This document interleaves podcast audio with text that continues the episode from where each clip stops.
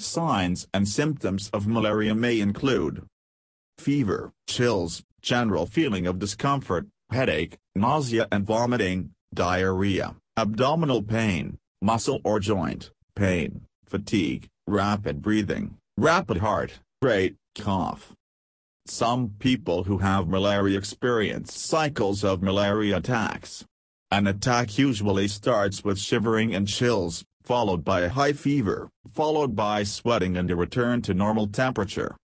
Malaria signs and symptoms typically begin within a few weeks after being bitten by an infected mosquito. However, some types of malaria parasites can lie dormant in your body for up to a year.